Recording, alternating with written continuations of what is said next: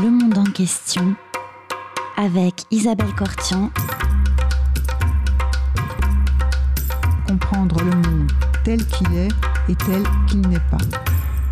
Bonjour à toutes et à tous et bienvenue sur Radio Cause Commune 93.1 dans le monde en question. Aujourd'hui, j'ai le plaisir de recevoir Bettina Guillot. Bonjour Bettina Guillot. Bonjour. Vous êtes chercheuse et enseignante et spécialiste du rap hexagonal. Vous avez publié déjà un premier livre sur euh, le rap qui s'appelle Sans faute de frappe, rap et littérature où vous comparez cette musique avec la littérature et vous publiez aujourd'hui aux, aux éditions Le Mot et le Reste pas là pour plaire, un livre qui se penche sur la place des femmes dans le rap. Mhm. Alors ma première question, Betty Nagio, c'est de savoir comment euh, vous êtes devenue, d'où vous vient cette curiosité pour le rap ou cette passion, parce que deux livres sur le rap français quand même, oui, bon, c'est un peu euh, une, passion, mais surtout une curiosité, je peux dire une curiosité intellectuelle, et surtout une curiosité intellectuelle d'étrangères, si on peut dire, parce que moi, je n'ai pas grandi en écoutant euh, du rap français, oui. je n'ai pas grandi en écoutant du rap non plus, euh, parce que moi, je suis argentine, et il y a une scène rap en Argentine importante, mais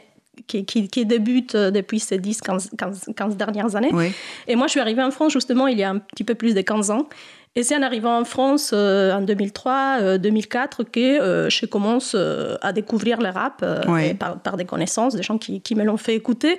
Et moi, je suis une formation à la base des, professeurs de français langue étrangère. Donc, c'est vrai que j'avais une image très limitée, si on peut dire, de, la culture française par rapport à ce qu'on nous transmet à l'étranger. Très idéalisée aussi. Et euh, j'ai toujours aimé la littérature française, les, grandes pages de la littérature, si on peut dire. Et euh, je suis venue en France pour poursuivre mes études en littérature, justement. Et, en même temps, donc du coup, je découvre les rap euh, et je les découvre aussi presque en même temps que les émeutes des, des quartiers en 2005. Ouais. Et c'est là où euh, ça m'a ça m'a beaucoup interpellée parce que c'est vrai qu'en écoutant les, les, premières euh, les premiers morceaux et j'ai retrouvé une belle écriture, j'ai retrouvé même des échos avec des textes littéraires euh, de, de l'héritage français qui me plaisait. Et pendant que j'ai fait ce chemin-là d'apprécier cette nouvelle musique, c'était quelque chose vraiment de nouveau pour moi. Et il y a eu les émettes des quartiers, il y a eu tous les discours euh, d'un côté des médias, d'un autre côté des, hommes politiques, qui euh, est très négatif par rapport au rap, qui dénigrait les rap et qui même accusait et certains rappeurs d'être euh, à l'origine de, ces violences des quartiers. Et donc c'est là, à ce moment où je me dis, bon, c'est la société française, elle est beaucoup plus complexe que ce que je les croyais. Comment ça se fait cette vision si négative sur une musique qui est quand même très importante, très pressante et qu'en même temps, j'ai commencé à, découvrir, à valoriser par rapport à la qualité euh, de l'écriture et pourquoi cette vision est si, négative. Et donc, c'est là que euh, j'ai voulu en faire un sujet euh, de recherche. oui, parce que c'est devenu le premier livre que j'ai mentionné, Sans faute de frappe, rap et littérature. C'est en fait, Votre, un livre issu de votre thèse. Vous en avez fait une mhm. thèse de doctorat. Alors, vous soulignez la forme de, de paradoxe et de le rap français est mal connu. On connaît d'abord, il est très important, n'est-ce mhm. pas? Euh, aussi, Il vient tout de suite après le rap euh, aux, des États-Unis, mais mhm. il a une place importante au niveau musical dans, dans le mouvement rap en général, mhm. le mouvement musical rap en général. Oui, tout à fait. En fait, j'étais toujours interpellée par ces, par ces paradoxes, si on peut dire. Et le, rap euh, est devenu aujourd'hui la musique la plus écoutée en France, la plus vendue, celle qui, qui représente le plus euh, la langue française, aussi à l'étranger. Oui, c'est très important, il faut pas oublier dans le monde euh, francophone aussi. Et, et donc, même déjà à l'époque des début des années 2000, euh, dans les années 2010. Et il y avait, euh, voilà, c'était euh, voilà une musique qui, avait quand même une place dans la culture des masses ou dans la culture commerciale très importante, mais qui était très dénigrée par les discours et public. aussi, euh, je suis enseignante, donc ça m'est arrivé d'entendre en salle de profs euh, les enseignants euh, se plaindre parce qu'un élève avait cité un morceau de rap dans une dissertation, sa copie, sa copie. Donc voilà, comme si c'était quelque chose d'honteux, tout ça. Et, c'est vrai qu'au début, je me suis intéressée à la question de la littérature, donc j'ai beaucoup travaillé sur ça. Mais en parallèle, dans ces derniers temps, je me suis intéressée justement à, la question de, des femmes qui font du rap, justement parce que pour moi, ça, ça rentre dans le même paradoxe. C'est-à-dire, on voit les rappeurs essentiellement comme un homme et comme un homme racisé, pour utiliser ce mot qui, est très important. issu des quartiers populaires, qui ne sait pas lire, qui ne sait pas écrire, illettré, on l'a écrit, voilà, ou qui parle mal avec un vocabulaire très restreint, très réduit qui, euh, qui boude dans certains côtés euh, la lecture, les livres, euh, la langue, la, belle écriture et tout ça.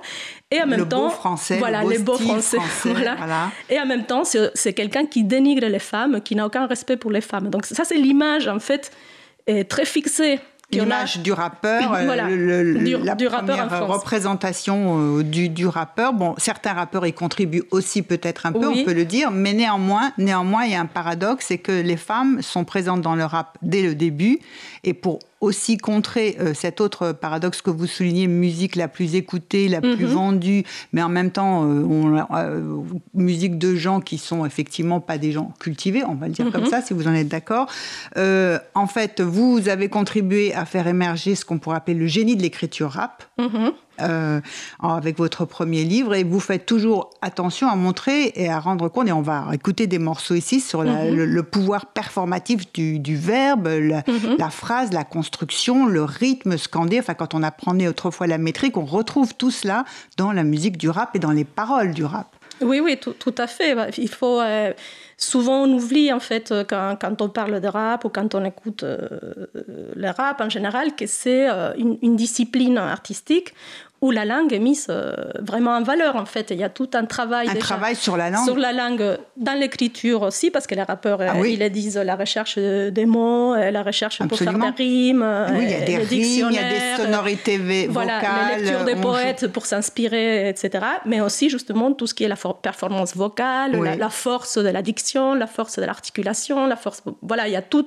Les allitérations, les voilà, les figures. Euh, figures de style très importantes dans le rap. Dans une discipline qui va mettre vraiment en valeur la langue française, la langue telle qu'elle est parlée aujourd'hui, mais aussi avant, c'est-à-dire parce qu'il y a toute une, Et là, je l'ai étudié surtout dans mon premier livre, il y a toute une... si on peut dire, un va-et-vient entre des termes qui vont être très savants du français et des termes euh, argotiques ou du quartier populaire. Donc, donc, il y aura un jeu entre, entre ces deux registres-là. Une mixité. Voilà. Et donc là, c'est vraiment une façon d'explorer finalement les ressources de la langue, les, possibilités euh, de la langue. Donc là, dans ce nouveau livre, justement, où je travaille sur les femmes, à partir de ces paradoxes-là, finalement, parce que je me disais, cette idée d'insister sur le rapport comme un homme vulgaire, misogyne, et misogyne violent. violent. bien évidemment. Et, on, et paradoxalement, on, on, invisibilise, on, invisibilise, de plus en plus les femmes qui sont là, parce que ça existe des femmes qui font du rap. Et elles sont là depuis le début. En France, euh, le rap arrive euh, au milieu des années 80. Et, et donc, il y a des femmes qui sont là depuis le début. C'est vrai qu'elles ne sont pas très nombreuses par rapport aux hommes, mais comme dans la plupart des activités artistiques, finalement, et elles ont eu plus de mal à percer, à, à faire une carrière artistique comme pour beaucoup de femmes dans d'autres domaines aussi, mais euh, en insistant justement sur ces côtés très virils, très masculins du rap, on les laisse toujours de côté, on, on s'intéresse. Ça contribue à effectivement rendre invisible la présence des femmes depuis le début dans le rap français. Et on s'intéresse jamais à elles. Et en faisant justement cette enquête, cette recherche, en écrivant ces livres, justement, j'ai pu, pu voir comment euh, la femme, comment être rappeuse, c'est quelque chose qui s'adapte très bien à une femme, et, que, et aussi bien qu'un homme et à une femme. Donc une femme peut très bien s'approprier de cet art et que le rap, euh, où il y a justement une mise en scène de la violence et tout ça, mais qui est aussi très légitime pour une femme. Alors, on va commencer par euh, parler justement et écouter chanter Salia. Euh, mhm. une des pionnières, première génération du, rap français. Elle est là depuis le début. je crois que dans la première compilation qui paraît Rapatitude, il mhm. elle, y a bien une de ses chansons qui est là. Oui, voilà, il y a la première compilation donc, euh, en, 1990. Et on dit que cette compilation est, elle est fondatrice euh, du rap français parce que c'est elle qui, a institutionnalisé, bah, commercial, rendu visible, si on peut dire, ces rap qui, qui qui s'exerçait au début dans des petites scènes, dans des, des concerts, mais qu'il n'y avait pas forcément un disque rap. Et qui était très visible dans les bacs. Oui, c'était très fragmenté. Et, là, tout d'un coup, ça voilà. fait Donc, c'est le premier disque rap, et, signé par une grande major de, disques et tout ça. Et, essentiellement des hommes, il y a une femme. Et donc, ces femmes-là, c'est euh, Salia qui va sortir ensuite, une année après, euh, son, son, propre disque à elle. à elle. Alors, on va écouter Les filles du Move de Salia. En fait, plus personne n'y croit. À quoi que les filles ne sont pas là. Le move est bien grand, mais pas pour les nanas. Les concerts le prouvent, les paroles approuvent. Qui cherche trouve, mais vous savez le move. Un peu partout, partout, oui, par ici. Et les mecs que les hommes préfèrent les pas bien sûr au lit. Non, non, pas d'hypocrisie, je poursuis. Combien de rappeurs est-il à Paris? En tout cas, moi j'en suis, oui. Tu ne comprends pas ce que je veux dire, je suis une parano. Arrête ton délire, vois par tes yeux, ouvre bien tes oreilles. Je suis le fille de move, et fait parler mes collègues, leg. Autant que tu peux, si tu veux. Je rappe, je rapperai bien le corps dans le jeu. La S pose la question, le débat s'ouvre, mais le fille de move le fille de move On est là, on est là, on est là. On, est là, on est là, on, est, là, les filles du move. Ouais. Voilà. Donc euh, dans ce morceau justement euh, qui s'appelle Les filles du move, les filles du mouvement, euh, et du mouvement hip-hop. Et donc justement c'est une sorte d'hommage de cette première rappeuse officielle, si, si, on peut dire, et aux, femmes qui sont là. Et donc les, les, les références insistent, on est là, on, est, là, on, est, là. En fait on est là les femmes, en fait on est là les filles. On pense qu'on n'est pas là, on pense qu'on n'existe pas, mais on, on investit ces mouvements hip-hop, on, on investit les rap aussi, que, qu'au début, euh, les rap, ça, ça avait l'air d'être quelque chose qui, qui s'est prêté plus aux hommes, aux hommes les femmes euh, faisant plutôt de la danse mm. au début. Mais après, il faut savoir que les, les hip-hop euh, en France commencent essentiellement par la danse. Oui, tout à fait. Voilà. Et, et, donc. Et là, quand on dit on est là, on est là, on est là, ça veut dire on est pas, seulement comme des danseuses, mais aussi comme des compositrices et comme des chanteuses. Et voilà, et en prenant la parole et, en s'appropriant de cette parole-là, et qui ne doit pas seulement appartenir aux hommes. Et, là, ça y a aussi, il y, a, une question, moi ça m'a beaucoup intéressée euh, chez ces premières euh, rappeuses, et il y a une idée aussi de, de sororité, si on peut dire, cet terme qu'aujourd'hui euh, on l'utilise, que ça veut dire complicité et solidarité. solidarité entre les femmes, parce qu'on vit des situations différentes différente de celle des hommes. Et donc, cette solidarité-là, en tant qu'artiste euh, mhm. rap, et au sein de, de, ces mouvements-là. Et donc, euh, Chaliab insistait vraiment sur ce fait, euh, on est présente, les filles du mouvement, il faut qu'on se relie, qu'on se serre les coudes, qu'on soit ensemble, parce qu'on est peu nombreuses, et les hommes, ils, arrivent plus facilement. Et là, c'est intéressant parce que et bon, les morceaux, ils continuent. Et en fait, dans d'autres morceaux de, de Salia, elle, va parler elle va défier les hommes euh, rappeurs. Et, c'est très intéressant parce que justement, et après, elle le dit dans des, dans des entretiens, en fait, ils, ont été, ils se serraient les coudes, les hommes et les femmes aussi, euh, dans ces mouvements-là. Et les hommes, au contraire, ils, ils mettaient les femmes aussi euh, devant de la scène. La, scène. Et d'ailleurs, Salia vient d'un groupe, d'un collectif où c'était essentiellement des hommes, elle était la seule femme. Et c'est la seule qui a sorti un disque. Les, autres, euh, c'est. Oui, les autres euh, n'ont pas sorti de disque. n'ont pas fait de disque, voilà. mais elle, elle a eu sa carrière. Et, eux, ils l'ont aidé. Oui. même, ils étaient très fiers euh, que quelqu'un de des, de, de, des New Generation MC, qui s'appelait la clique, le groupe, sorte enfin un disque. Et donc, on va peut-être parler plus tard, mais, mais voilà, on montre déjà et que les hommes et les femmes, ils étaient ensemble dans ces mouvements-là. Et après, c'est des questions de la façon dont l'industrie musicale était organisée qui a fait que les hommes arrivent à percer plus facilement et les, femmes restent euh, à l'ombre, si on peut dire. En l'ombre ou en, retrait. Et alors, une deuxième euh, chanteuse aussi, donc vous avez parlé de ce défi aussi qu'on lance aux hommes aussi. Mhm. Euh, on va parler de Sté Strauss. Oui, Sté Strauss, donc euh, c'est une rappeuse qui apparaît, elle fait partie de la première génération de rappeuses, mais un petit, peu plus, tard, un, petit peu plus tard, parce que Salia, elle va, elle va faire son premier disque en 91. Et ensuite, elle a un deuxième disque en 93, si je ne me trompe pas, qui s'appelle Résolument féminin. Justement, son deuxième disque où elle va aborder des questions très liées à la condition des femmes, euh, la grossesse, euh, les violences conjugales. Bon, voilà. Oui, parce que tous les thèmes de société sont présents aussi dans leurs morceaux. Oui, oui, oui, tout à fait, surtout euh, du point de vue des femmes. Ça, c'est très intéressant. La rue aussi, hein, on va en parler. Et, mm. Voilà. Et donc, du coup, on a pu entendre, en fait, dans ces petits morceaux et ces petits extraits qu'on a écoutés, Salia, c'était quelqu'un de très talentueux, en fait, au niveau du langage, du flow, de tout ce qu'il faut pour être un bon rappeur. Et elle a été signée chez de, grandes maisons de, disques pardon, qui ont signé des, rappeurs aussi euh, qui sont devenus célèbres. Et on ne comprend pas ce qui a fait qu'elle elle a arrêté sa carrière. En fait, on n'a plus jamais entendu parler d'elle. Ces disques se sont vendus très discrètement. Elle n'a pas eu du tout euh, un grand succès et elle a arrêté sa carrière très tôt. Et voilà, on ne sait pas. Et ensuite, il y a eu un vide. Bon, il y a eu euh, Bilov, que peut-être on va écouter tout de suite après, et en même temps. Et ensuite, il y a Estestros qui apparaît. Et Estestros, il faut savoir que c'était la rappeuse la plus visible, en fait, pendant tous les années 90 pendant la fin des années 90, 98. Euh, et vraiment, quand on parlait d'une femme rappeuse à l'époque, c'était Estestros. Et elle, justement, bon, on va écouter un petit morceau parce que c'est un peu particulier. Estestros, né gangsta. Yeah. La vie n'est pas toujours aussi rose. Voici l'histoire de Sté, une femme bonne de Tess. Kick it. Check. Uh, yeah.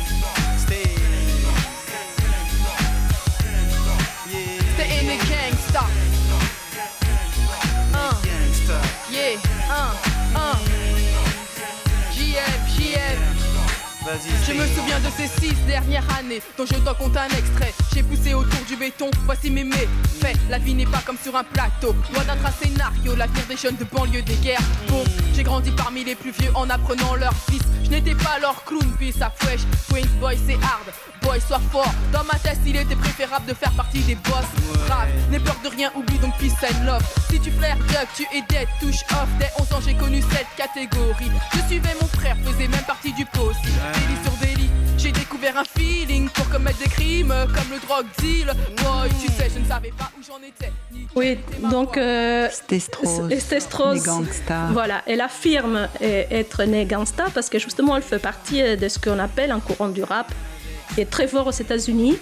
Et à l'époque, euh, donc elle sort son première euh, EP euh, en 1994, euh, et- Estestros.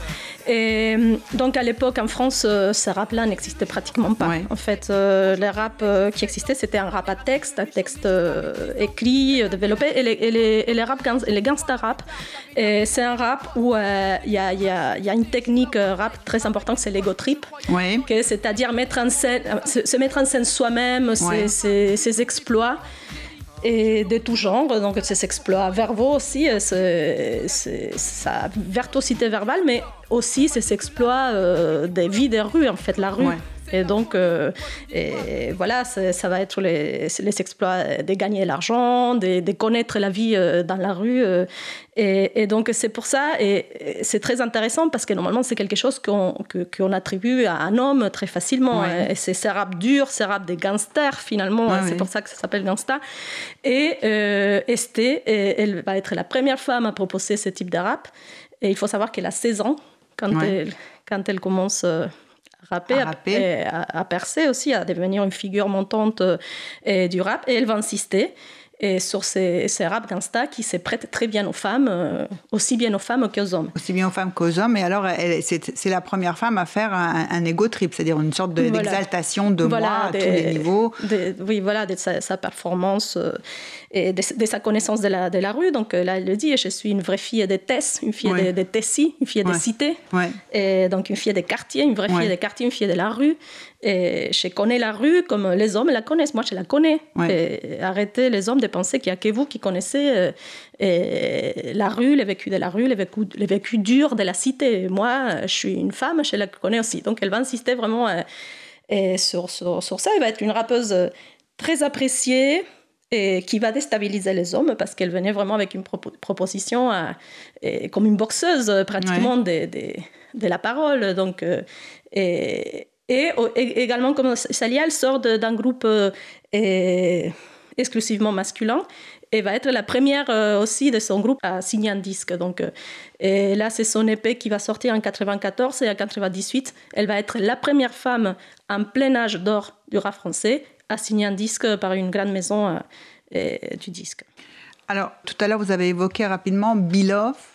Alors, oui, donc euh, Biloff est aussi... Seconde génération de pionnières, elle aussi. Voilà, c'est- une pionnière des pionnières. D'ailleurs, elle faisait partie avec Sal- Salia d'un mouvement Du qui s'appelait le mouvement authentique. Oui. Donc, c'était trois, trois femmes, trois filles, donc euh, Salia, Biloff et Destinée. Ouais. Que Destinée, euh, elle est devenue moins importante que les deux autres, mais après, elle a fait une carrière plus de chanteuse et R&B. Mais Biloff, et justement, elle va être la deuxième femme. En fait, et il y aura une deuxième compilation de rap, Rap Attitude 2, Deux, en oui. 1992, il y aura, où il y aura aussi une femme, et, et c'est Biloff. Et voilà, Biloff, et- elle aura vraiment une proposition de rap et engagé, si on peut dire, dans le sens, euh, c'est quelqu'un qui est engagé ouvertement sur, des questions raciales. Donc, euh, elle est antillaise, d'origine antillaise, Mhm. et c'est quelqu'un qui va mettre en avant euh, ce que c'est qu'être noir en France, ce que c'est qu'être une personne noire en France, et ce que c'est qu'être une femme noire en Alors- France. Alors on va écouter justement le titre de Bilov, Descendant d'esclaves.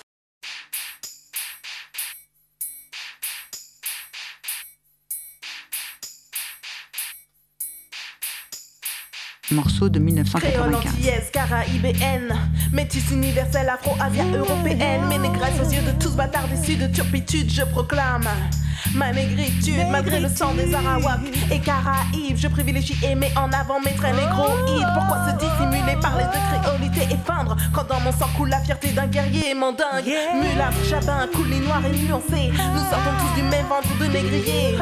Pas de différence, pas de classe, pas d'entrave, nous sommes tous nègres et descendants d'esclaves.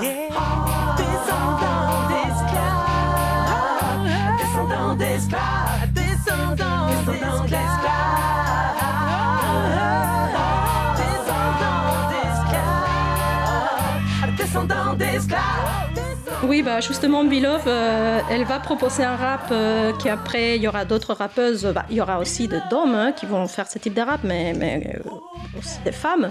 Et que pour moi, c'est un rap qui, qui va, je dis, j'aime utiliser le- l'expression, qui va plonger dans de troubles en fait. C'est, va traiter des sujets très délicats Ouais. et d'une façon très, très forte en fait.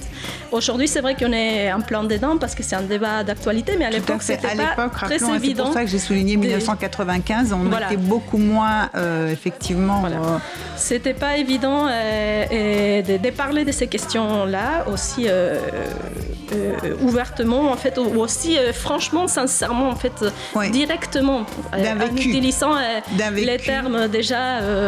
le- tous les Noirs qui sont en France, on est des descendants d'esclaves, ouais, on est des descendants de vos anciens colo- colonisés. ouais.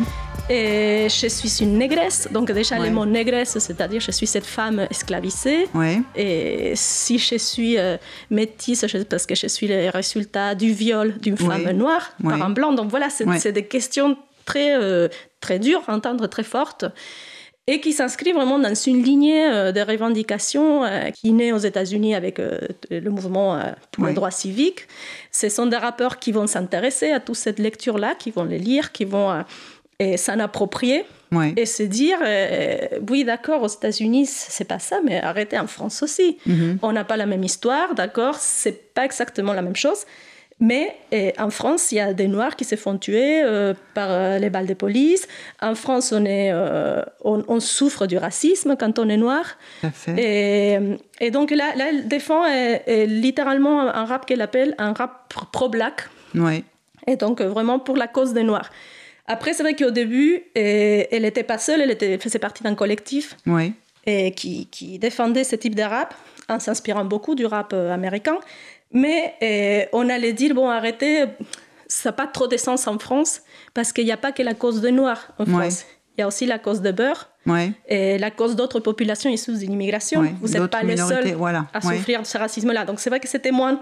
Et ça restait un peu euh, marginal dans certains côtés. Et Il y avait beaucoup de critiques. En fait, vous allez trop loin. euh, Arrêtez un peu avec ce que vous dites. Et, euh, Et c'était tout à fait au début aussi d'une prise de conscience et de, Voilà, de- réflexion et de l'introduction de, ce- de Voilà. ce genre de problème Une- dans, dans voilà. le débat. hein. une femme noire euh, qui, qui signe un disque, parce que Ouais. euh, le disque de Beloved était signé par une grande par une maison de disques important, et importante. Et en fait, dans, dans, les, dans les disques de rap attitude, elle va aussi bah, elle va sortir un, un morceau très engagé qui s'appelle Lucie Ouais. et qui euh, va parler justement des- des- d'un d'une foss- d'un fossile euh, retrouvé en Afrique qui Ouais. montre l'héritage euh, de l'humanité euh, au peuple africain. Donc voilà, déjà, disons, la question du, de dénoncer le racisme, de parler de ces thématiques-là, sont très fortes chez Villov et qui s'inspirent, comme je dis, de, de mouvements euh, noirs africains, mais aussi des lectures antillaises, comme euh, notamment euh, Franck Fanon Oui. Et, Fanon. et aussi euh, Aimé Césaire. Aimé Césaire, évidemment. voilà, d'ailleurs, elle utilise le euh, terme négritude. Je proclame ma, négritude. Et dans les livres, je montre, à un moment, elle utilise un, un terme, une expression qui reprend vraiment les débats sur la, sur la légitimité de ces termes-là de négritude. Donc c'est, Mais elle, fait, elle fait c'est, pour ça c'est lié aussi avec la littérature, c'est, ah important. Euh, on voit très bien que effectivement le mot négritude, si on avait un peu de connaissance, quand elle, Bilov le réemploie, on se souvient forcément de Aimé Césaire. Voilà. Ah, donc, ce poème de Aimé Césaire, Ma négritude. Voilà, donc là, elle dit Je proclame ma négritude, et là, elle, renvoie vraiment à ces débats-là. Euh, et au, au, début, quand on critiquait cette arme-là, on disait Bon, arrêtez, euh, et les tigres euh, ne proclament pas sa tigritude. Donc, y a, et, là, c'est c'est Senghor, je pense, qui répond euh, les, nègres ne peuvent pas se défaire euh, de, sa condition de nègre, euh, de, sa négritude. En fait, donc voilà. Et, donc là, c'est vraiment. c'est-à-dire connaître ces débats, connaître cette lecture et, et, les, réutiliser, les réemployer dans les textes. donc ça, ça va être un courant et qui va être très présent dans le rap, qui va être un rap qui va déranger, un rap qui, qui, dénonce euh, le, racisme en France à l'époque où on le dénonce Mais pas encore façon vraiment beaucoup, et puis très, très, violente et très crue, oui. Et qui, qui, montre un racisme hérité de l'histoire coloniale. Ah oui, aussi, oui, oui, et qui a hein. sa pertinence en France. C'est-à-dire là, ce qu'ils vont montrer. pertinence en France avec et ce rapport, c'est de dire en France, c'est tout à fait légitime et pertinent de parler de cette question-là avec ces termes-là qui sont crus, qui sont durs parce qu'on a une histoire qui est liée euh, malheureusement à l'histoire euh, du peuple noir. Et, donc, dans cette lignée-là, il y aura ensuite Bumps, oui. c'est une rappeuse qui, qui, va sortir euh, son premier disque en 99. Aujourd'hui, elle continue dans la musique. Elle fait une musique plus hybride. Elle est plus euh, reconnue euh, comme rappeuse. Et ensuite, après, surtout au milieu des années 2000, ça sera Kazé, qui, qui, est une rappeuse qui, dans les livres, je consacre un chapitre entier à Kazé parce que c'est une rappeuse qui va poétiser cette question-là. Elle va mhm. faire vraiment toute une, euh, une fiction, une quête poétique sur euh, la condition des Noirs et euh, c'est ressenti, c'est vécu des Noirs en France. Elle va, elle va réussir vraiment à, à le rendre d'une façon poétique très forte. Alors, on va écouter tout de suite un extrait de Moi la violence de Bams, 1999.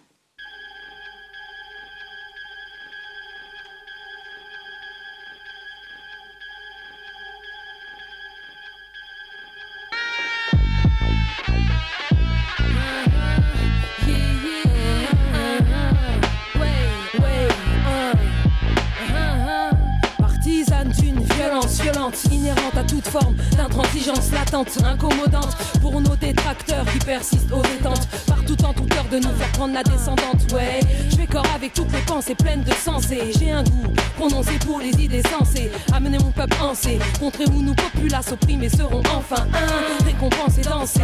Moment d'attente, je fais ma part du taf avec ou sans staff. L'essentiel c'est de mettre des baffes de chasser.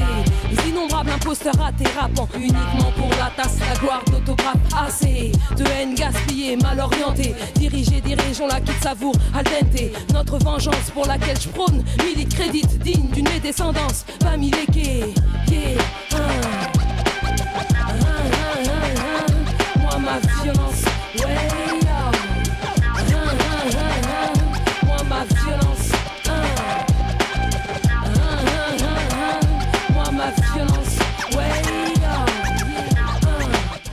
Vous êtes sur Radio Cause Commune 93.1 dans le monde en question. Nous recevons Bettina Guillot pour son livre Pas là pour plaire. Nous parlons du rap et des femmes rappeuses.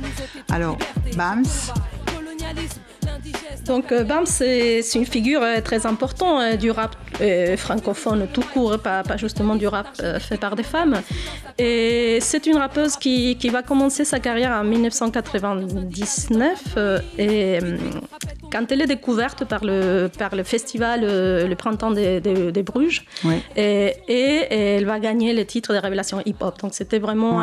et, et, par rapport aux autres rappeuses dont, dont on a parlé, elle va avoir une visibilité médiatique très important parce qu'elle va être euh, très sollicitée par les médias, les radios. Et son disque sort très vite après euh, ces, festivals.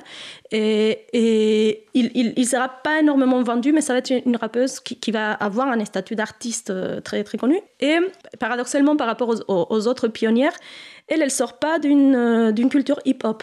Mhm. Elle n'est pas grandie Et dans le hip-hop, d'ailleurs, euh, quand elle a commencé à faire du rap, elle ne connaissait pratiquement aucun rappeur euh, ni rappeuse de, de, l'époque. Donc c'est vraiment, c'est vraiment euh, quelqu'un d'assez particulier dans son histoire et hum, formée dans la musique parce qu'elle vient d'une famille des chassements, un père qui faisait du jazz, donc très, très, très formée dans la musique, donc avec une sensibilité musicale très importante d'origine donc euh, africaine et, euh, très très imprégnée aussi des, musiques de ces, de ces pays euh, de son pays d'origine. Donc et donc elle va elle va instaurer un va-et-bien avec l'Afrique très important. Mm-hmm. et donc elle va commencer à rappeler, sort ses premiers disques qui, qui, a été très apprécié, et pas seulement par les milieux du rap, c'est la première fois où un disque de rap est apprécié par des milieux en dehors du rap, en dehors du rap. mais qui avait un, qui trouvait pas sa place parce qu'on les trouvait trop cultivés pour être euh, du rap. Donc on les passait pas trop dans les radios rap. Et euh, d'autres radios l'appréciaient beaucoup par, euh, quelque chose qui, qui, était assez différent du rap qu'ils étaient En disant c'est pas vraiment du rap. Mais après, ils disaient ça n'a pas la place parce que c'est du rap. Donc c'était un peu particulier son parcours, mais c'est quelqu'un déjà dans ses disques très engagé sur, sur cette condition d'être une femme noire. Oui et qui habite en France. Qu'est-ce que c'est En fait, la question qu'elle va se poser, c'est qu'est-ce que c'est qu'être une fille africaine mm-hmm. en France, à mm-hmm. Paris? Et elle va les, euh, les théoriser euh, dans son œuvre, les, raconter. Et là, c'est intéressant parce que dans ces morceaux qu'on vient d'écouter, moi, la violence, euh, elle défend littéralement une violence, une violence, une l'action, l'action violente mm-hmm. pour lutter contre le racisme. Dans, dans, ce sens, elle le dit aussi dans, dans son morceau, elle va s'opposer à, à Martin Luther, King, qui justement, il, il prêchait euh, la paix, en fait, euh, des actions non violentes. Et euh, elle, va, elle va se pencher sur Malcolm X, qui vraiment, il était plus dans l'action directe. Donc voilà, elle va... Et, et, justement, là, vraiment, c'est s'insérant dans la lignée de France Fanon, parce que France Fanon, est, en tant qu'intellectuel martiniquais, et psychiatre, parce qu'il était un psychiatre, il va, il va théoriser, il va théoriser la question de la violence chez les colonisés et comment euh, comment la violence subie, l'oppression. Voilà, et, la violence comme comme réaction. Comme réaction. Voilà, comme réaction complète, totalement euh, et finalement euh, normale et légitime de quelqu'un qui a subi depuis plusieurs lignées de générations. de générations cette violence-là. Et donc là, et voilà, elle va directement et, et, pareil, ça va être une artiste qui, qui, qui rentre aussi dans d'autres troubles parce que et voilà, là, elle va parler de la violence. Moi, je, prêche une violence violente, elle dit. Donc mhm. euh, voilà, c'est des choses qui vont un peu et, euh, choquer à l'époque. Et justement, il y a, c'est intéressant parce qu'on avait beaucoup parlé d'elle, mais euh, il y a des critiques qui disent quelque chose qui a gâché la carrière de, des BAMS, c'est qu'elle utilisait des termes qui ne passent pas. Par exemple, elle parlait des presses blanches pour parler du journal Le Monde. Donc, elle parlait de la question des blancs et des noirs. Et c'est vrai qu'à l'époque, voilà, c'était aujourd'hui, on est au cœur de ces débats-là. Mais à l'époque, c'était pas. Euh, voilà. Et, c'est quelqu'un qui, ensuite, dans sa vie euh, personnelle, elle va s'engager dans des actions militantes euh, contre le racisme, pour la cause et des descendants d'immigrants en, France. Et ensuite, disons que c'est un rap qui pose problème parce qu'il dénonce de façon assez complexe des choses compliquées de l'histoire.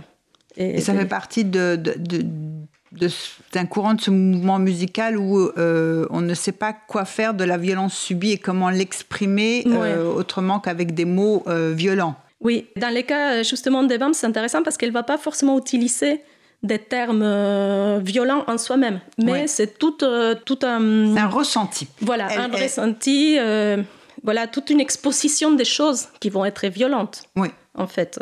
Et qu'après, euh, ça sera, euh, et surtout euh, la, rappeuse cassée qui va faire de, tout ça sont vraiment les centres de son rap. Alors justement, on va écouter Kazé. Maintenant, quand les banlieusards sortent. Hmm.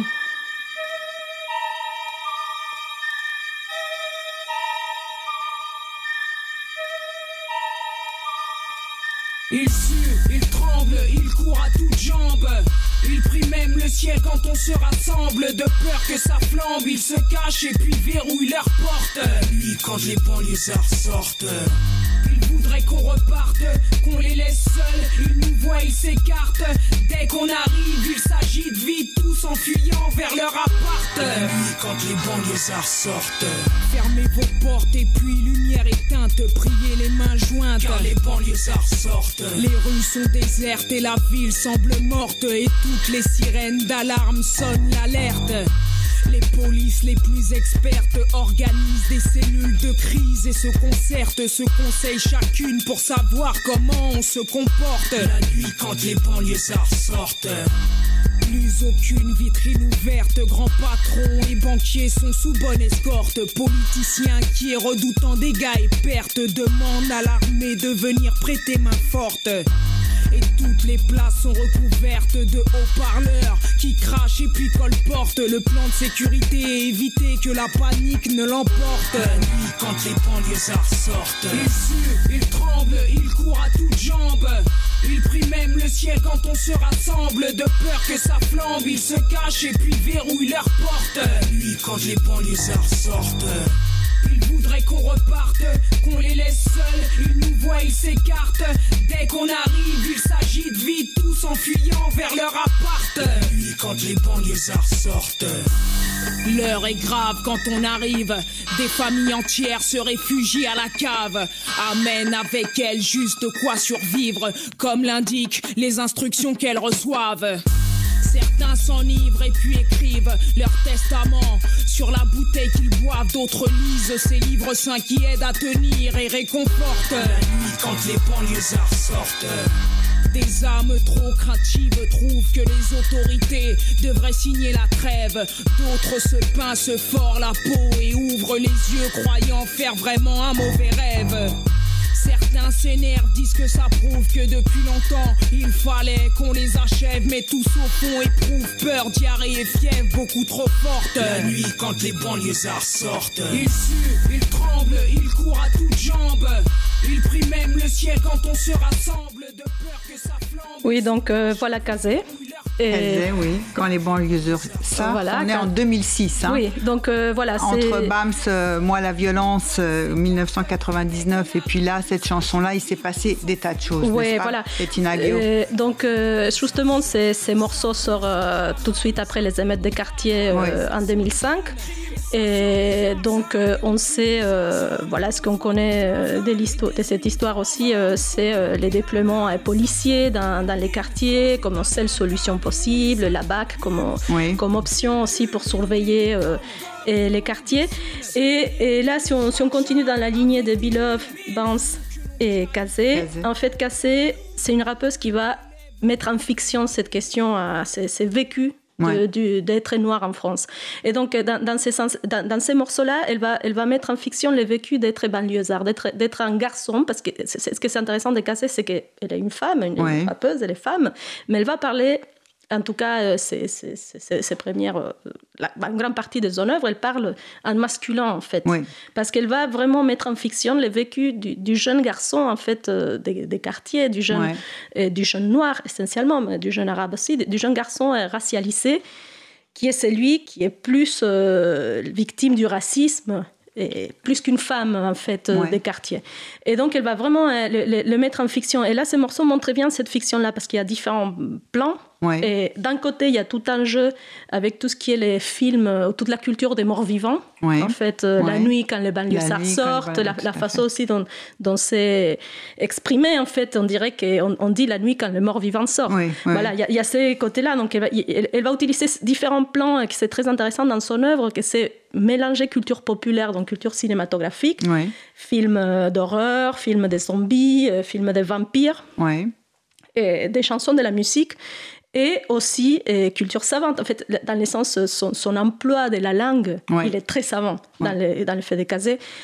Et, et, et là, elle va, dans ces morceaux, elle va mettre en fiction, parce que c'est une fiction, ces, Ouais. ces morceaux, Tout à hein, fait, la y nuit quand les banlieusards hein, sortent. c'est comme si un Il y, a- y un y une histoire qui est racontée, mais Oui. fictionnelle. Oui, oui, oui. Et les gens qui se cachent, euh, et, comme si c'était un bombardement, ou Oui, je ne sais oui, pas oui. quoi, qui Se réfugient dans les caves, ils ont les reçu des instructions, attention, il y a- il y a voilà. toute, euh, voilà, toute une histoire, mais elle va, là, elle va mettre en fiction la peur que génère chez, chez, chez, chez l'autre. les élites, Ouais. chez les autres, les noirs Ouais. et les banlieusards. Ouais. Et donc ça, c'est très intéressant dans son œuvre parce que à la place de dire euh, je dénonce le racisme en France, Ouais. elle va juste mettre en fiction des vécus et des ressentis.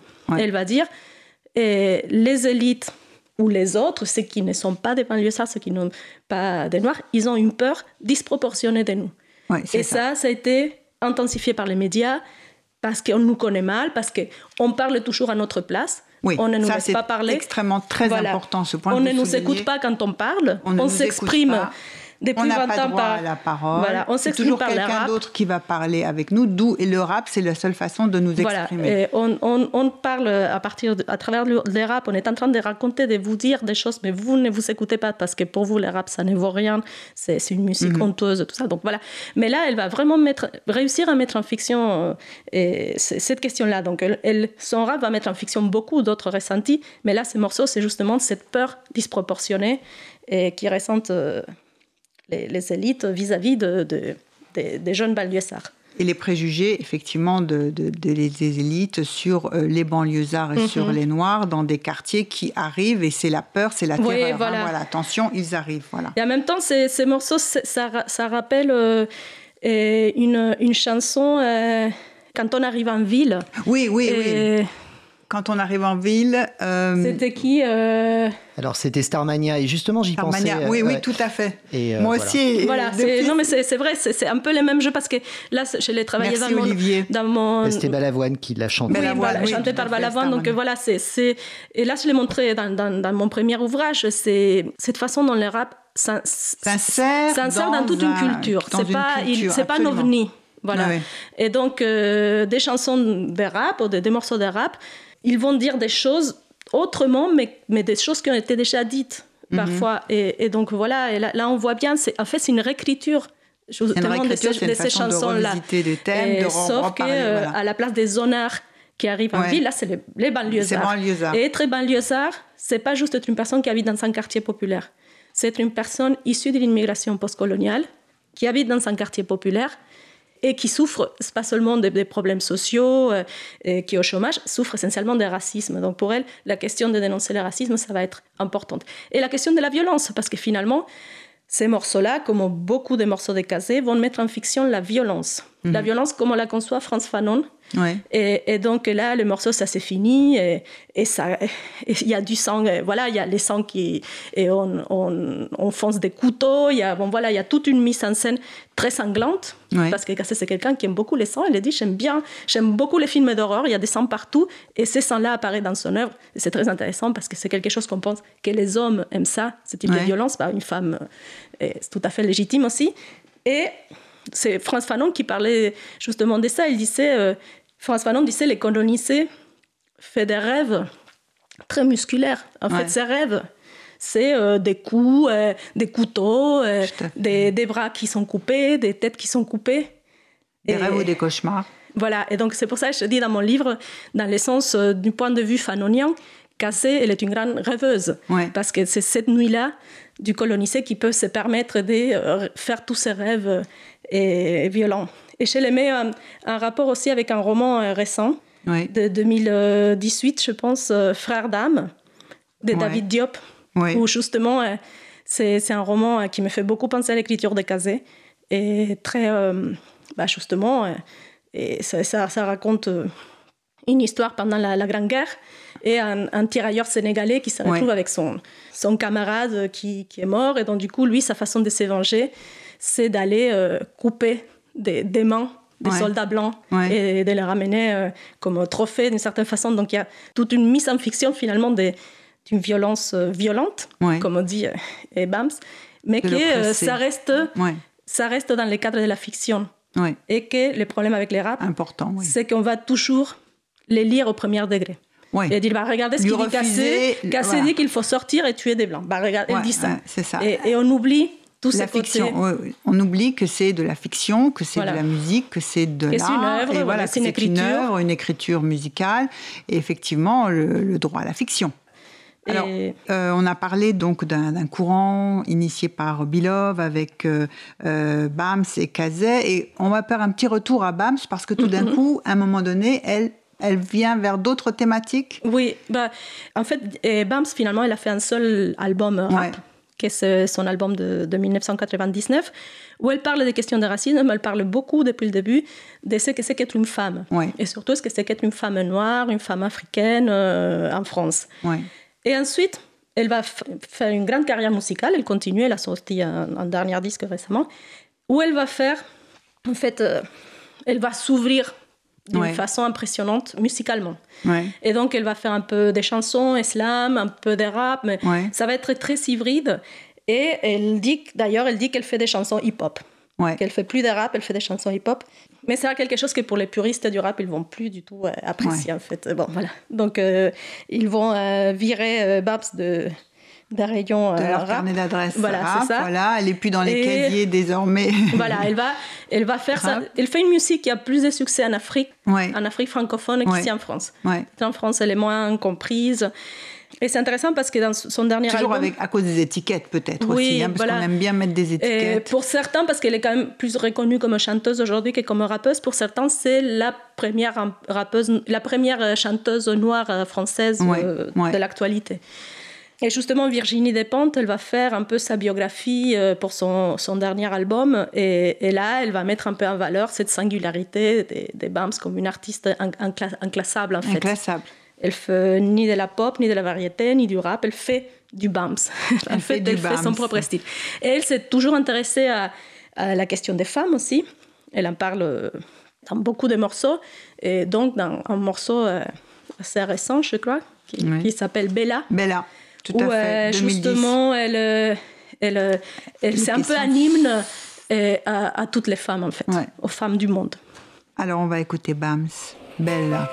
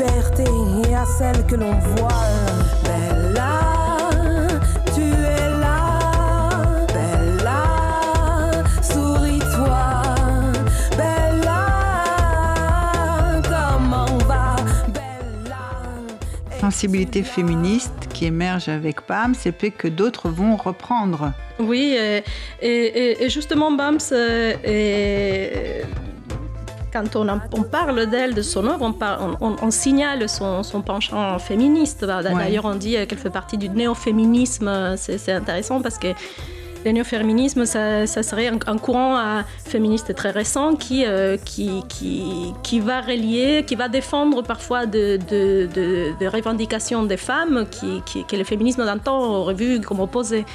Et là, par exemple, Bam, c'est intéressant, elle a des morceaux où elle, où elle va euh, revendiquer une liberté sexuelle Ouais. et où elle va parler de, de- de- de ses plans d'une nuit euh, en tant que femme. Et il y en a d'autres où elle va raconter les difficultés qui rencontrent les femmes, euh, les filles africaines à, à- à adapt- à adopter une, li- une liberté sexuelle euh, comme on la vit en Europe sans euh, rompre avec leur famille. Donc bah, justement, c'est ça, c'est ça.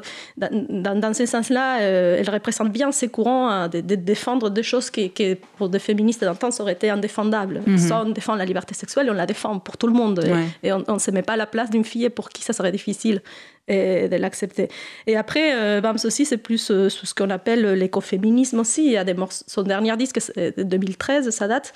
Et ça s'appelle règlements climatiques, Ouais. où elle aborde les questions de- du problème de la planète et des questions euh, des, des femmes aussi. Et D'ailleurs, dans, dans, un titre euh, qui porte le même nom du disque, elle dit c'est le même homme qui détruit la planète et qui domine, qui, qui assujettit les femmes. En fait, c'est et donc voilà, c'est intéressant parce que c'est vraiment un courant du féminisme où elle, où elle s'en sert vraiment.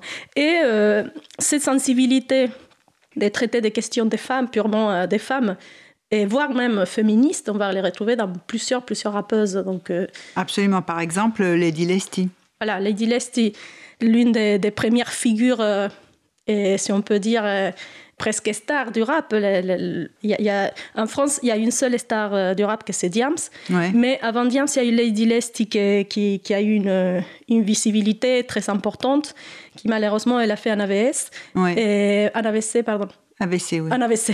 Et que finalement, elle a fait un AVC. Donc, du coup, ensuite, euh, elle a pu être très guérie, mais ça, ça a vraiment coupé sa carrière. Elle a, elle a fait euh, cet accident euh, vraiment quand elle était au sommet de sa carrière. Ces disques, ils ont été vraiment très vendus. Elle avait une visibilité très importante en tant que rappeuse. Bon, sa carrière s'est vue malheureusement affectée. Et donc, Black Mama, son, son premier album, 1999, et, le titre euh, issu de cet album, Black Maman. Né sous les tropiques, mon domaine, les dom-toms, jusqu'à ce qu'on m'emmène loin de mon home sud-homme. J'ai fait un vol 8 heures pour devenir métropolitaine. Métropolitaine, banlieue, on n'a pas eu mieux. On nous a pas donné les moyens de quitter les lieux. Un studio pour une famille, deux parents, trois enfants. Quand je pense qu'en Guadeloupe, l'espace était si grand. Ma sœur aînée, il a fallu déménager. Maman, moi, cherché travail pour nous manger. Main à la pâte qu'on soit décemment habillés. Black mama, préserver notre dignité. Pauvre mais poli c'est pour ça qu'elle se battait. Elle se battait pour que sa couleur soit pas salie, elle savait. Là-bas c'était la thermie, ici le racisme jouait. On jouait avec des mômes qui nous insultaient, je me battais. C'est là que j'ai pris conscience de la couleur que j'avais. Ça, ça, qui j'en s'arrête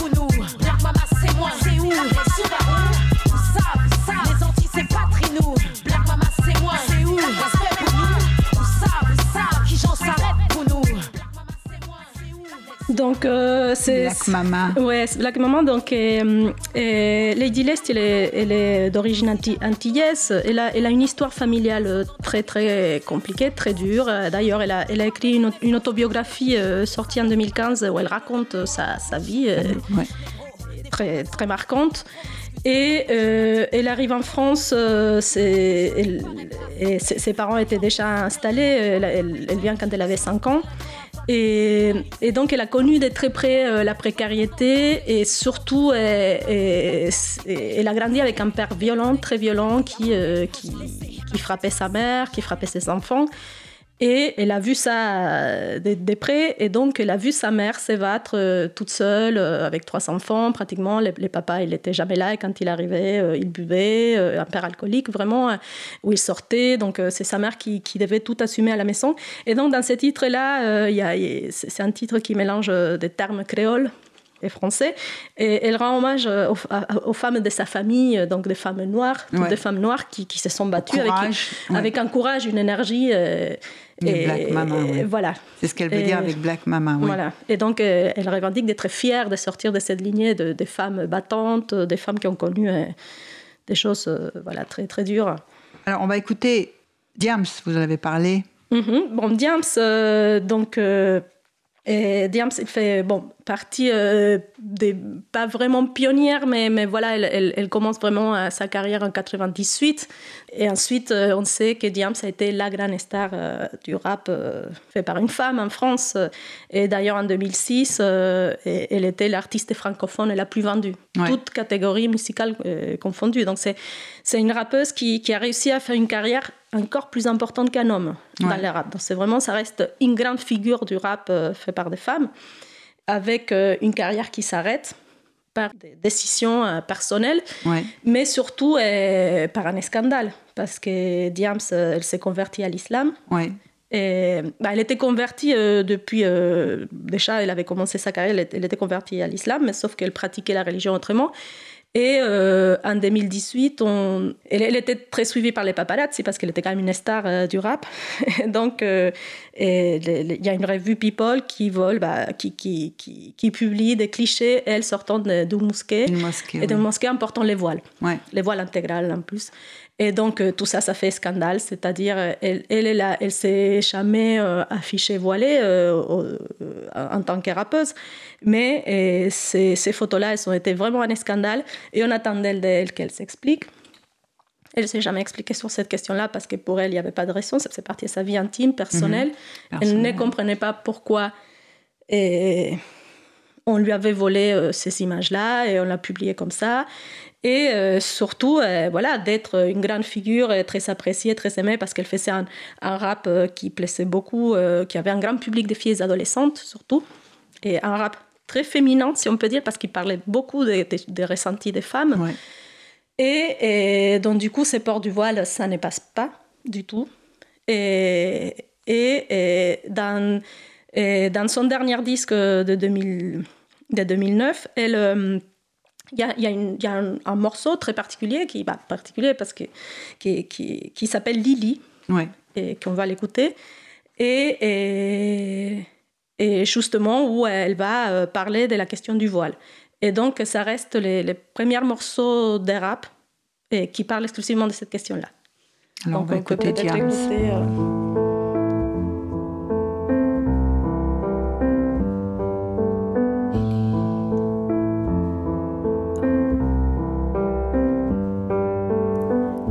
pour moi, c'est rien qu'un très grand hôpital. Je passe ma vie en isolement depuis qu'on dit que je suis malade. J'ai 16 ans, je m'appelle Lily, j'avais tout pour réussir. Un avenir dans la médecine, j'aimais les chiffres et les livres. Mais à l'école, je suis contagieuse, ils ne veulent plus que j'y aille. Les médecins m'ont dit c'est mieux pour vous de rester au calme. Votre visage fait peine à voir, il porte la souffrance pourtant. Moi j'ai l'espoir d'un jour épater la France, ce pays qui m'a vu naître. Moi je l'aime et le respecte, c'est pas de ma faute si j'ai dans le cœur un virus que lui rejette. Pas de ma faute si je vis en marche, c'est qu'on m'a mise à l'écart. Ils ne connaissent pas mon histoire, je suis victime de leur regard. Lily. Lily. Alors je vis dans ma bulle, au moins chez moi, il y a de l'amour. Mes copines m'apportent les cours le soir pour que je reste dans le coup. Elles ont crié à l'injustice, elles ont même fait des manifs, mais rien n'y fait. Je suis une cible, mais mon cœur est invincible. Je m'accroche, je reste moi-même. Ouais, je reste fier, j'ai mes valeurs, donc j'ai mes rêves de paix ou d'humanitaire. Dès que je sors, c'est l'horreur, je fais pitié. Je dérange, moi qui pensais qu'étant des leurs, je véhiculerais la tolérance. Mais non, bleus sont mes yeux, blanche est ma peau, rouge est mon sang. Mais pourtant, je me sens seul dans mon. Je me soigne avec des livres, je me soigne avec des mots. Plus je guéris, plus je dérive, plus je péris aux yeux des autres. Oui, donc euh, dans Lily, euh, Diams euh, évoque justement la question. Là, elle, parle vraiment de la question de la loi qui, qui, interdit les, ports euh, des signes religieux à l'école de la loi de 2004 et euh, notamment les, ports du voile. Donc là, elle parle du, point de vue d'une fille. Et, elle se met dans le personnage d'une fille de 16 ans, une lycéenne, qui, qui porte les voiles et qui du coup, elle ne elle va pas à l'école, elle peut plus aller à l'école. Donc voilà, c'est une question, euh, pareil, elle rentre dans d'autres troubles parce que c'est une question très compliquée en France, mais justement, elle, elle parle du point de comment on le vit une femme voilée, en fait, comment elle vit cette question-là. Et, et, voilà, bon, dans mon livre, je les, je les développe pas mal parce que et voilà, c'est des questions en, débat. Et, dans les cas des Diams, c'est quelque chose qui a fait, à un moment, elle s'est dit, euh, en France, ce n'est pas possible d'être une, une femme voilée. Et, de faire du rap. En fait, je ne peux pas être rappeuse en tant que femme voilée, c'est impossible. Ou chanteuse public, public peut-être. Voilà, c'est ça. Donc du coup, elle, voilà, elle a arrêté sa carrière, euh, elle est partie, euh, on n'a plus jamais... bah, elle est plus revenue, Diams en tant que Diams.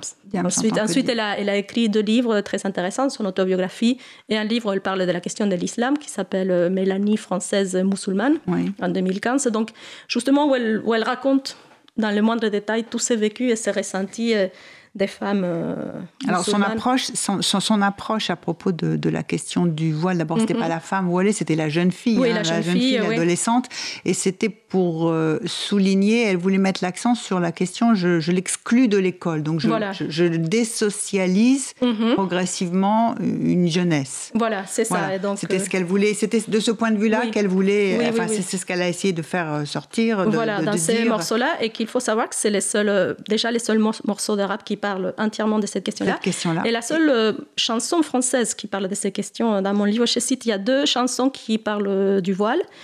Mais euh, ces, ces chansons-là parlent de la question du voile et du point de vue d'une femme européenne qui regarde une femme voilée.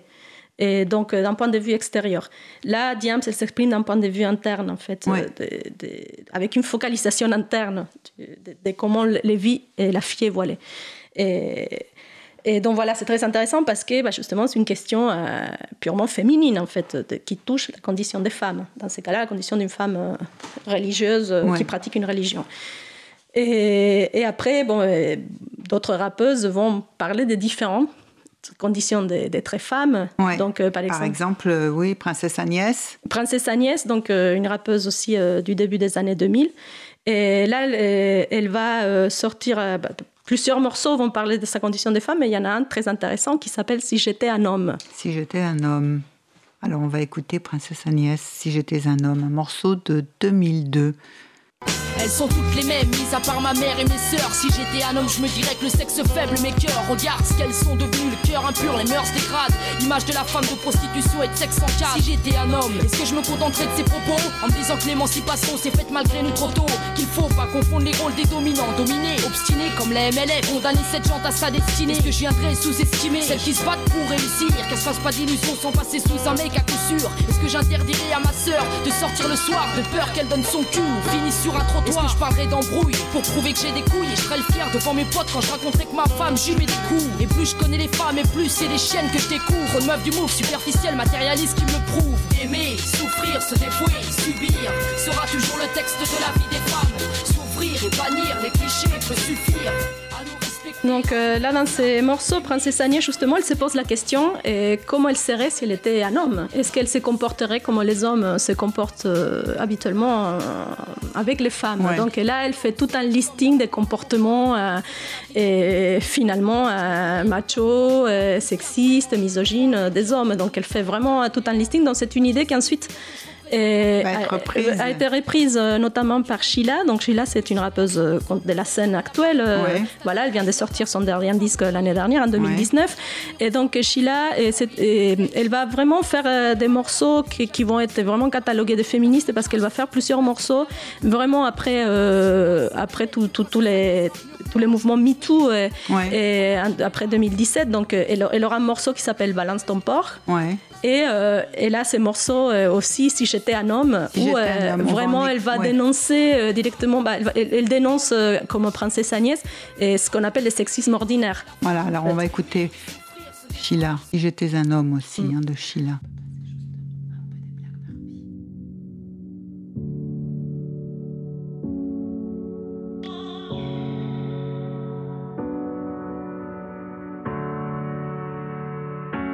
Je te parlerai comme jamais tu ne parles à ta mère.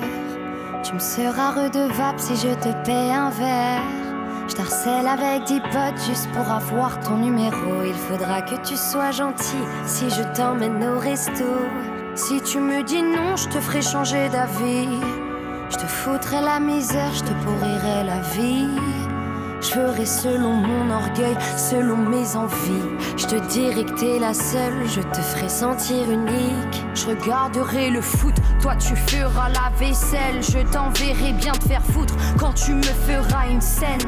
Si je t'achète une chaîne, deviendras-tu ma chienne Je te serai infidèle, mais tu reviendras quand même.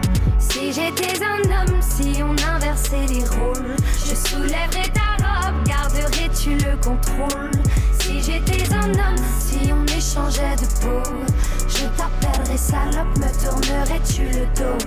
Si j'étais un homme, Oui, donc dans ces morceaux, Sheila parle du sexisme ordinaire, elle parle aussi de la question du consentement. Donc très très euh, voilà dans les débats actuels, dans les questions actuelles euh, de, qui, sur, l'émancipation des femmes, donc très ancré sur la après euh, les mouvements des MeToo et tout ça. Donc voilà, on voit on voit vraiment voilà et, Sheila aussi du point de vue esthétique, c'est une rappeuse qui, qui, qui, est un peu à mi-chemin entre la, la chanson et le rap parce qu'elle une des musiciennes, des, violinistes en fait euh, de musique classique. Et donc euh, voilà, elle, fait, euh, c'est un peu son, son sa caractéristique artistique en fait, ces, fusions rap chanson. Qui, qui, arrive à le faire avec une facilité assez impressionnante de passer d'un registre musical à l'autre. Il, il, y a aussi dans toujours cet effort de, enfin, cette, cette volonté de, d'inverser les rôles pour essayer de faire comprendre à l'autre qu'est-ce que qu'est-ce que c'est que la condition de femme. Il y a Black Barbie aussi, dont on peut entendre un, extrait. Si j'étais un lascar. Oui, ben on peut, euh, mais on, non, en fait, justement, bah, Black Barbie, donc c'est, une rappeuse qui, qui, a disparu maintenant de la scène. Elle, a eu une maladie euh, qui l'a fait arrêter, donc, euh, mais elle était assez active l'année 2008-2009. Et euh, elle, a un morceau, justement, si j'étais un Lascar, ou directement, elle, franchement, il y, a un changement euh, des de, registres où on dirait que c'est un homme qui rappe, mais en fait, c'était sa voix. Et donc, elle disait, si j'étais un Lascar, si j'étais un homme qui faisait sa rap, tu l'écouterais. Mais comme je suis une femme, tu ne l'écoutes pas. Donc, c'est très intéressant. Mais Black Barbie, sa, sa particularité, c'est que c'est une rappeuse qui vraiment euh, rappelle la condition des femmes banlieusardes, ce que c'est qu'être une femme en banlieue, une femme précaire. Un, rap qui raconte sa propre vie de mère célibataire, euh, pauvre, qui, qui, qui habitait. Donc euh, voilà. Et donc, par exemple, il y a un rap qui s'appelle le rap de bonnes femmes. Donc elle, elle montre ce que c'est que rapper en tant que femme et qui connaît voilà, la dureté de la vie complètement d'une autre façon que la connaissent les hommes.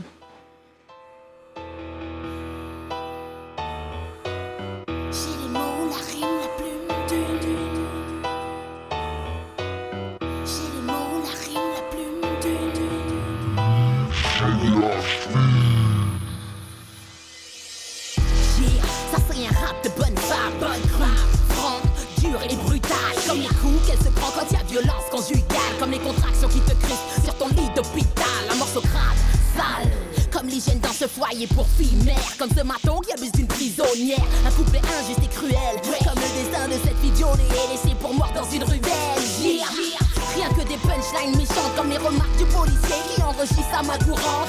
Triste, inattendu, ces phrases qui te touchent. Des mots qui t'arrachent le cœur comme une fausse couche. C'est ça, c'est ça. C'est un rap de demoiselle pour les misogynes. C'est un rap immoral. Le genre de morceau qui te laisse des séquelles Comme un mois d'hiver à dormir à la belle étoile. Et les mots, la rime, la plume d'une Donc voilà, là, Black Barbie parle depuis euh, les viscères d'une femme, en fait, euh, de l'intérieur, euh, des, douleurs, de souffrances qui peuvent vivre une femme, comment ça fait en femme, comment ça, ça, légitime un rap dur, fort, et que c'est pas que les hommes qui peuvent légitimer, être légitimes à voir ce type de rap, une femme aussi, parce qu'elle vit des choses crues, dures, et dans la vie même, donc elle n'hésite pas à utiliser la vulgarité, justement, comme quelque chose qui est très légitime aussi pour une femme, c'est pas que les hommes qui peuvent... Et pour donner une idée de la condition de vie dans la rue aussi. Aussi, hein. et voilà, dans, les quartiers en fait, parce que c'est vrai que le rap a beaucoup, beaucoup raconté euh, la vie dans les quartiers, dans les cités. Il a révélé un peu ça au reste de la société, ce que c'est que vivre dans un quartier populaire, dans une cité HLM mais c'est toujours des histoires des garçons qu'on écoute. Là, là c'est par la première fois, c'est des histoires des femmes qui, qui racontent ce que c'est que d'être une mère célibataire qui habite euh, dans 18 mètres carrés, dans sa HLM en salubre, euh, qui, qui, qui, qui, est au chômage, qui, qui touche les allocations et qu'on la, on la dénigre pour ça. Donc voilà, Black Barbie, elle va vraiment faire un rap des femmes euh, de ce point de vue-là. Et après, bon, et voilà, il y, a une variété énorme des de rap. Donc, je pense qu'on peut finir par oui. Shai, qui c'est une rappeuse contemporaine, actuelle. Et qui on dit que c'est peut-être la future Diams parce que ces morceaux euh, commencent à avoir une grande visibilité. C'est quelqu'un qui voilà, qui devient un peu l'image de, la rappeuse euh, francophone. Elle, est belge, elle n'est pas française, mais bon, elle fait sa carrière euh, dans, la scène francophone et européenne. Et, justement, elle a, elle a un, voilà un rap à la tendance actuelle, que c'est un rap qui a des nouvelles, nouvelles esthétiques sonores très importantes à l'aide de l'autotune. Donc c'est une modification vocale. Mais justement, c'est, elle, va, elle va faire un rap qui montre une femme forte, mm. qui, qui, va jouer avec la fiction du gangster aussi, et, de, et du dealer de drogue, des drogues d'un certain côté, que, les hommes, ils aiment beaucoup jouer avec ça dans le rap. Elle le fait en tant que femme pour montrer qu'elle n'a pas besoin d'un homme pour gagner de l'argent. Qu'en tant que femme, et voilà. C'est ce qu'elle veut dire par euh, Cocorico. Alors, Donc, euh, Cocorico. Notre émission va touché à sa fin. Mhm. Merci Bettina Aguio, merci Olivier en régie et nous nous quittons en écoutant Cocorico de Chai. À très bientôt pour une nouvelle émission.